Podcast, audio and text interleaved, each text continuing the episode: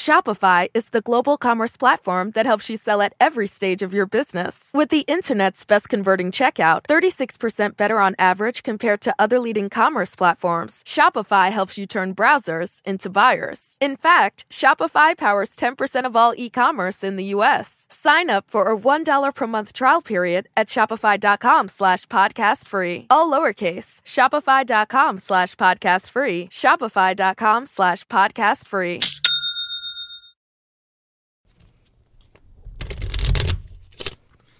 Uh, what did you say your favorite card was again? Uh, six of diamonds. I thought you said it was the Jack of Hearts. no, I didn't say it was the jack of hearts.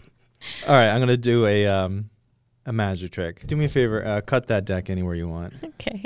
Now I'm going to um, just leave these here until the end of the recording. I'm not gonna touch them.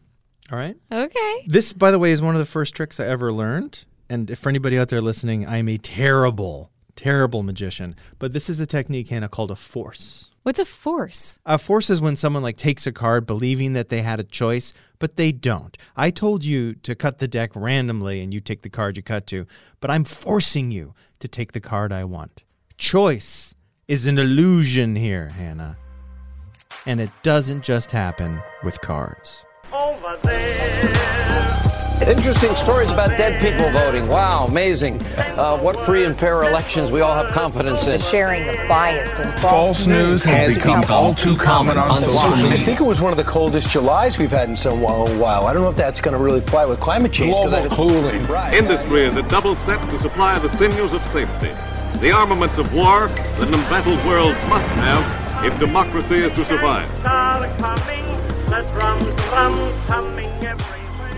You're listening to Civics 101. I'm Nick Capodice. I'm Hannah McCarthy. And today we are talking about propaganda. propaganda is compliance gaining. It's a kind of force. essentially propaganda is the an effort by someone to get you to think what they want you to think every time a king put on a robe an ermine robe it was an act of propaganda It's persuasion without consent. It denies people their free will. It denies people their ability to consent or choose to believe what you have compelled them to believe. And it's anti democratic. And it's a lot easier than persuasion. my name is john maxwell hamilton i'm a professor at louisiana state university and a scholar at the woodrow wilson international center for scholars in washington d.c My name is Jennifer Mercieca, and I'm a professor at Texas A&M University. I teach classes in political communication, propaganda, and the dark arts of communication. Hold on. Jennifer's class is called The Dark Arts of Communication. It is. It explores propaganda, demagoguery, and how our brains process information and how those natural processes lead to cognitive weaknesses that are exploited by dark arts techniques. And yes, that includes compliance gaining, which is forcing someone to act in a particular way. All right, I got to learn all about that. But first, can we just get a textbook definition of propaganda? Absolutely. Propaganda is a piece of information designed to get people to think or act in a certain way. But John's got a better definition than that. there's a wonderful definition that was done at the end of world war one. Uh, the encyclopedia britannica had no definition for propaganda in 1911 at the end of the war they had a very long one and the reason for that was that they had not anticipated putting out a new edition of the encyclopedia britannica for some years but the war changed everything. And one of the things that changed was propaganda. Uh, and they had a british uh, author who had been a propagandist write a wonderful essay on propaganda. And I read it to you because it's a superb definition. Those engaged in propaganda may genuinely believe the success will be an advantage to those whom they address, but the stimulus to their action is their own cause. The differentia of propaganda is that it is self seeking, whether the object be worthy or unworthy, intrinsically or in the minds of its promoters. Let me try to say that another way so I can make sure that I understand it, okay? Mhm. People who make propaganda may feel they're doing something good for everyone, but what makes it propaganda is that it has a goal to fulfill, regardless of whether the person creating it thinks it's good or bad. I think the closest thing in my mind is advertising, right? Like your goal is to sell toothpaste. So you make commercials saying this toothpaste is amazing. Right, and it can be amazing toothpaste, but that is irrelevant. You may think it tastes like chalk, but if you're hired to make an ad for it, you're not going to put that in it. And I want to be clear propaganda is not the same thing as just persuading somebody of something. Persuasion is an invitation. You invite someone else to think like you do, to value the same values that you value um, in the same way, to remember or forget history. And you acknowledge that that person has free will, they have a mind of their own, and they may choose to change their mind and agree with you, but then again, they may not. Um, persuasion is really hard. It's very difficult to get someone to change their mind. We know that um, if people are invested in a topic, if they're knowledgeable about a topic, then they're very resistant to changing their opinions. But as Jennifer said, compliance gaining is different. It is, and it's a lot easier to do than persuading someone to change their mind. We're going to touch on other kinds of propaganda, but today I really want to focus on governmental propaganda. Not toothpaste, but policy.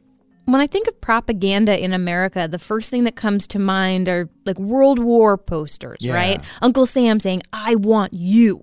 Depictions of the US and our allies being these heroic figures versus the grotesque, often racist interpretations of various enemies as beasts. But are there any examples of it from earlier in US history? Oh, absolutely. Jennifer said that a document near and dear to our hearts could be viewed as propaganda. Which one? Perhaps the most important um, example of propaganda in that sense in the founding generation, the founding era, is the Federalist Papers.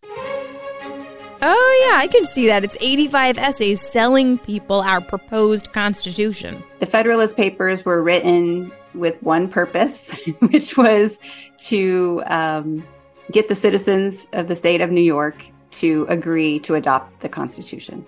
Uh, and there was a lot of anti Federalist sentiment in New York. Um, and so they wrote the Federalist Papers as a joint project, but also as a propaganda campaign. They, by the way, refers to James Madison, Alexander Hamilton, and sort of John Jay, who didn't even use their real names on these papers. They wrote them under the pseudonym Publius. And they even talked about it during the Constitutional Convention when they talked about how they would get the Constitution ratified and the method by which they would ratify the Constitution. Um, they said very explicitly, if you understood how to read what they were saying, um, that experience will dictate public opinion, that we will lead, we will lead the others, um, you know, to adopt this thing. And so they wanted it to have the approval of the public because they thought that was necessary for the legitimacy of the new government. But they also wanted to make sure that they led the public to approve it. Um, and so the whole ratification of the Constitution is a fascinating propaganda campaign. And we think of these essays, the Federalist Papers, as their own thing. But the Federalists, the ones who were pushing the new Constitution, had lots of tools at their disposal to make that happen. It's part of this whole public relations slash propaganda campaign that was run by the Federalists. So counties and in some states, they elected people and they gave them binding instructions. So we will elect you to the state ratifying convention as long as you agree to vote no. And then they voted yes. or newspaper editors refusing to publish anti Federalist news articles or opinions. And if they did publish one anti Federalist one, they would publish five responses to it. Or the people who controlled the postal service were federalists and so they would disappear letters that urged anti-federalist sentiment And there are more examples of possible early American propagandists, including Thomas Paine and Samuel Adams, selling the revolution itself. Uh, Sam Adams produced an event every year called the Boston Massacre Oration, r- reminding everybody what happened on that day. This guy pushed that war. Wow. Some people even think that he stood behind a tree in the Battle of Lexington and fired the first shot um, to get like the war going as an agent provocateur. Last quick thing about Sam Adams he wrote pro revolution articles under no fewer than 25 different pseudonyms. And Thomas Paine wrote the pamphlet Common Sense to persuade people to support the revolution. There were plays, op eds, public orations, catchy slogans. Like no taxation without representation? Yeah, or liberty or death. It was an onslaught. However, providing information is just one side of propaganda. The other side of propaganda that we have to keep in mind is that propaganda is also the suppression of information. You want to get people to think things by telling them what to think, and you want to keep them from thinking about things that get in the way of your message. So, John Adams, as president, passed the Alien and Sedition Acts, which put some journalists uh, out of business as an effort to suppress information that he didn't like. So, sure, we have lots of examples historically. So, propaganda has been a part of this country pretty much since the founding, right? Right. But we didn't use that word until much later. I mean, when did propaganda become propaganda? Well, I'll tell you about that and the posters and the movies and the fascinating story of the Four Minute Men right after this quick break. But first, if you want a little something that may or may not be full of propaganda at any one moment, Yeah. then you want our newsletter. it's where we put everything that doesn't make it into these episodes. It's actually just very fun. It's one of the few enjoyable things that you can find in your inbox every other Thursday. And we're not trying to sell you anything. You can subscribe at our website, civics101podcast.org.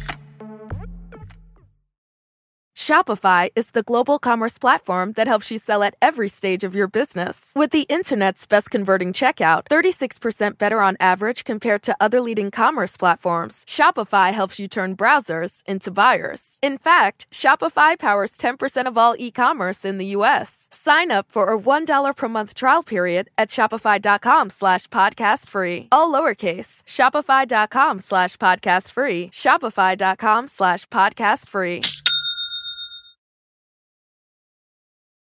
We're back here on Civics 101 and we are talking about propaganda.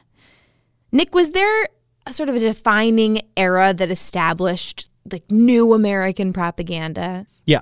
Uh, here is John Maxwell Hamilton again. He's the author of Manipulating the Masses, Woodrow Wilson, and the Birth of American Propaganda. What changes with World War I is a recognition of the importance of public opinion, the rise of mass literacy, and the rise of mass publications, which meant people began to be able to more readily come to their own conclusions based on third party writing and thinking. And, and a third party not being your neighbor, but being someone who was a putative expert. The reaction of the government had to be then how do we control that? When the war came uh, in April of 1917, even before the law was passed for conscription, Wilson, a week later, created something called the Committee on Public Information.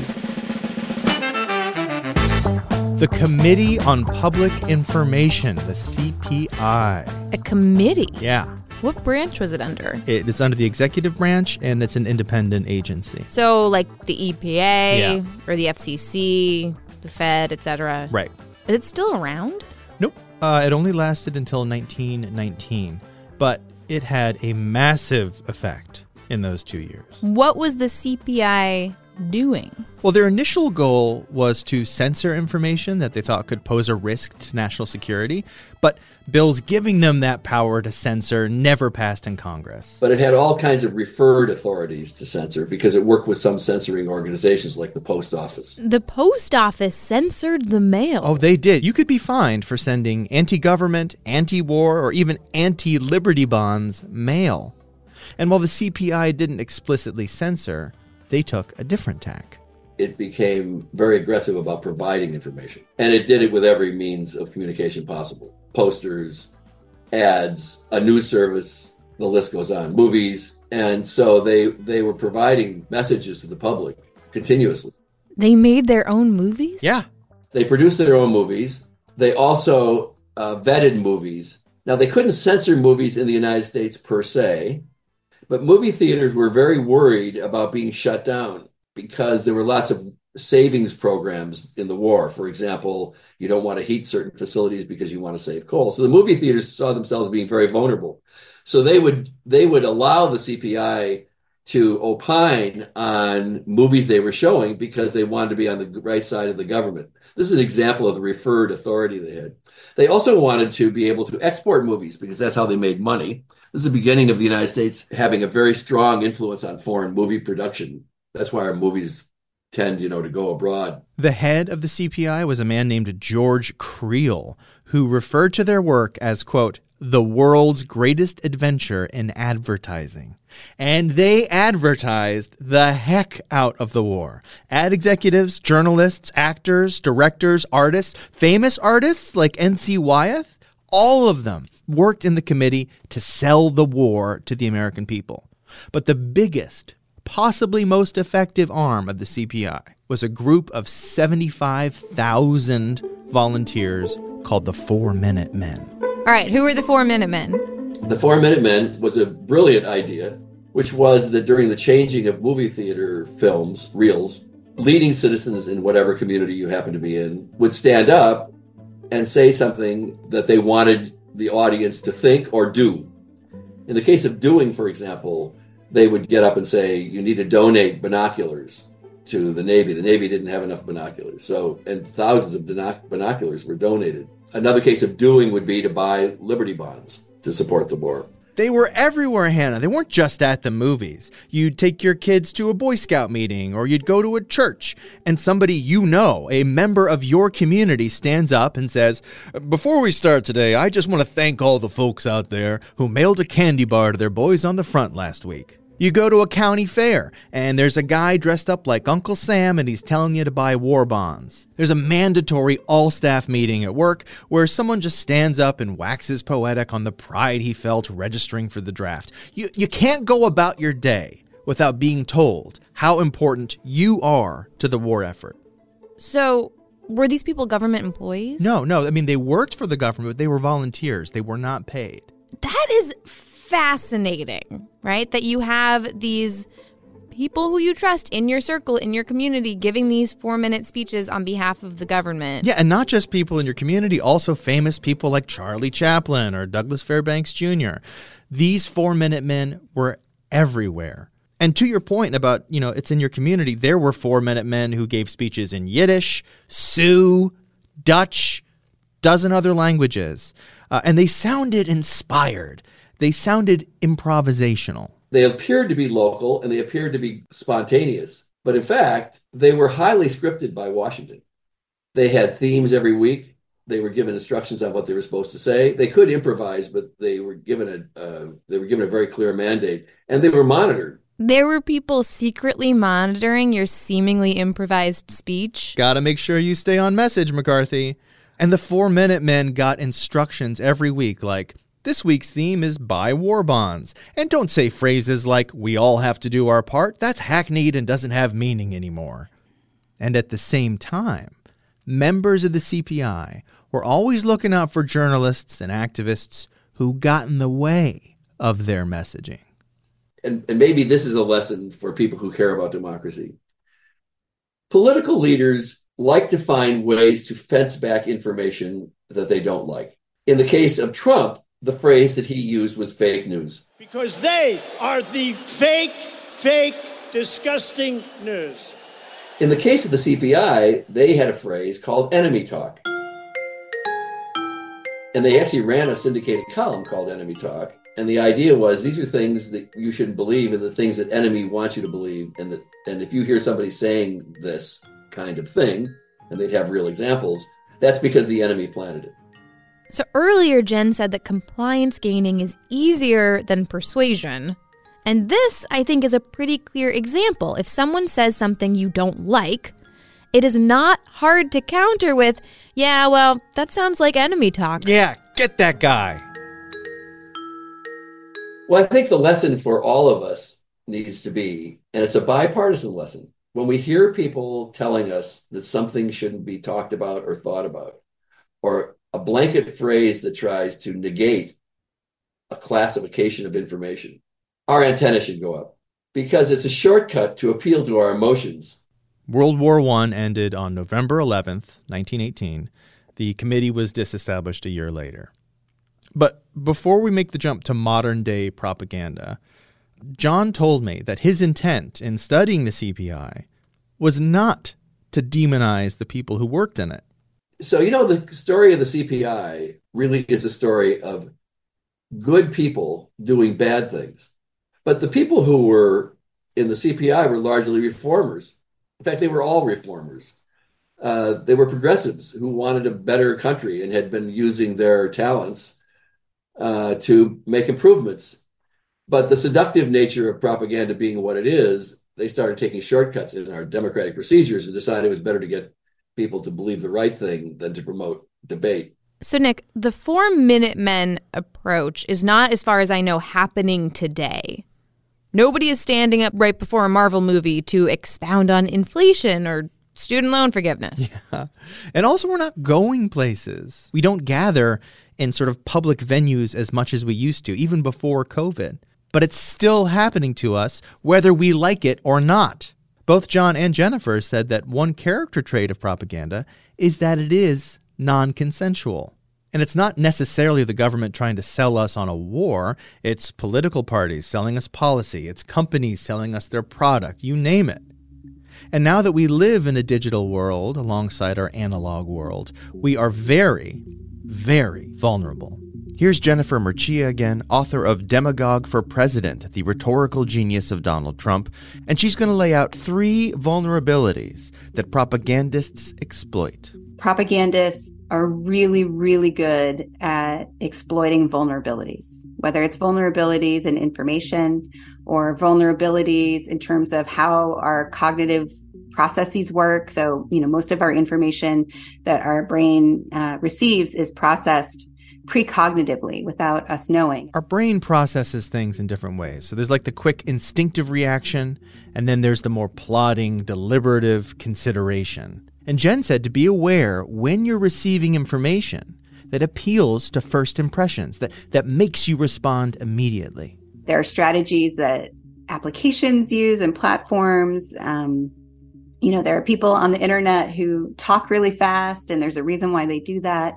You know, there's a reason why memes are so successful. It's very difficult to get people to think about what you want them to think about. Um, you know, it's cognitively taxing, and we are cognitive misers. And so, the peripheral route to persuasion is that system one um, approach, which says, you know, people will use heuristic cues to decide things and they won't even be aware that they're deciding something. A second technique that Jennifer pointed out is called amygdala hijacking, taking advantage of how our brains process fear. If you were watching the news during the George Floyd protests, uh, you might have seen images of looting or burning cars or destruction or whatever. Chaos in America, violent clashes erupting across the country. One person shot and killed at a Black Lives Matter protest in Austin, Texas. And those images would be playing continuously anytime they talked about those protests. Um, whether or not any of those images were relevant to that protest or that day's news. And so what we know is that most, and I mean a great majority, 93 to 94% of those protests were peaceful, no violence at all. But the perception that people have is that they were incredibly violent. And that's because of the way that the media can cultivate reality they're going to show the most dramatic footage they have of the protest. They're going to show, especially if they're against the protest, they're going to show what looks violent, what looks scary. That's going to draw people's attention in. And your brain isn't analyzing the information critically as you're watching the news, right? You are um, influenced by scary, stressful mu- music. You are you are influenced by the stressful tone of voice. Um, your amygdala gets hijacked by conspiracy theory and by threats, by scary pictures that are run continuously on a loop, and that is all processed precognitively. So you might not even realize that your heart is racing and why. Um, but you have a really bad you know, perception of what those protests are like. How do you counter amygdala hijacking? Jennifer says just notice it. Notice how your body is feeling when you watch certain news pieces. And if your heart is racing, you can stop if you want to. But even that can be kind of hard. It's in a way even addicting, right? Because you're like, what should I be afraid of? I got to turn on that TV channel to find out. And then it keeps you there, you know, on the edge of your seat and it, and it, you, you stay through the commercials, right? Like I got to, you know, wait and see what's going to happen. What's the scary thing? And the third vulnerability that propagandists capitalize upon goes back to what we were saying about sort of the public sphere, our need for social connections. Human beings absolutely have to be around and connected to other people. Fundamentally, we will go mad if we are not. um, it, you know, we we have right now a um, a crisis of loneliness where people claim, you know, that they don't have any friends, they don't they don't feel connected to society. All of that creates distrust.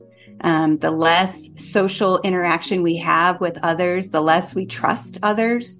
Um, it's a social glue, right? It's a social lubricant. It it allows for the government to remain trusted and stable. We have a crisis in distrust in government right now.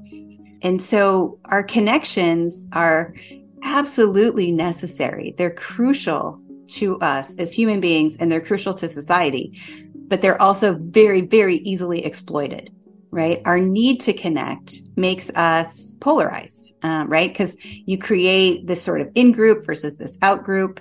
Um, and you say, I'm going to do whatever I can to protect the group. Um, our connections online make us targets, they make us nodes in the propaganda game. Something that is particularly nefarious about propaganda is that it appeals to positive character traits. What? What do you mean? Like our love of country or our desire to make the world a better place, or most often it seems the need for things to be fair and just. Now, those are good feelings. And propaganda sort of touches our hard wiring. It can take good intentions and turn them into bad actions. So, how do we change it? I get Jennifer's point that we have to first know when we are being exploited and then turn it off. But isn't there a better solution? Are people in power in this supposed beacon of democracy, the United States, capable of doing anything to stop propaganda? John says, as of right now, not really. We need better laws and we need better enforcement and better supervision. And we don't have it. And so, as a result, the power of the White House grows and grows because the number of tools they have, social media tools, for example, are now growing exponentially, while the number of journalists who actually cover government, legitimate journalists, is decreasing. And so the balance of power is changing. And that's a problem. It's a big problem. And this makes me think of the fact that more and more often, most of us are not getting our news directly from the news outlet, but it's being pushed to us on social media. Like things that are suggested, hey, you might like this on Instagram. Right, or YouTube or Twitter. Or Facebook or TikTok. Always TikTok. TikTok is so good at figuring out who you are and what you believe and what you want to be exposed to that it's essentially a confirmation bias machine. Everything about that algorithm is designed to feed you information that you already agree with and not to feed you any information that you don't agree with. so that's a problem. And and in a world where the government has so much information power, propaganda power, we have to be prepared to think critically about the people we like because of the potential of bias and not let ourselves be led down a path simply because it sounds good or appeals to something that we actually already believe, but maybe needs more scrutiny. All right, Hannah, look at your card. Six of diamonds! How did I do it? It was on top of the stack. You got it. Well, you know what? It's so funny. That's it for propaganda today on Civics 101. This episode is made by me, Nick Capodice, with you, Hannah McCarthy. Thank you. Thank you. Our staff includes Jackie Fulton, Christina Phillips is our senior producer, and Rebecca Lavoie is our executive producer. Music in this episode by Francis Wells, Zardonic, The New Fools, Luella Gren, Arc de Soleil, Emily Sprague, Poddington Bear, Scott Holmes, Cooper Cannell, Chris Zabriskie, The Grand Affair, and Mr. George M. Cohan. Civics 101 is a production of NHPR, New Hampshire Public Radio.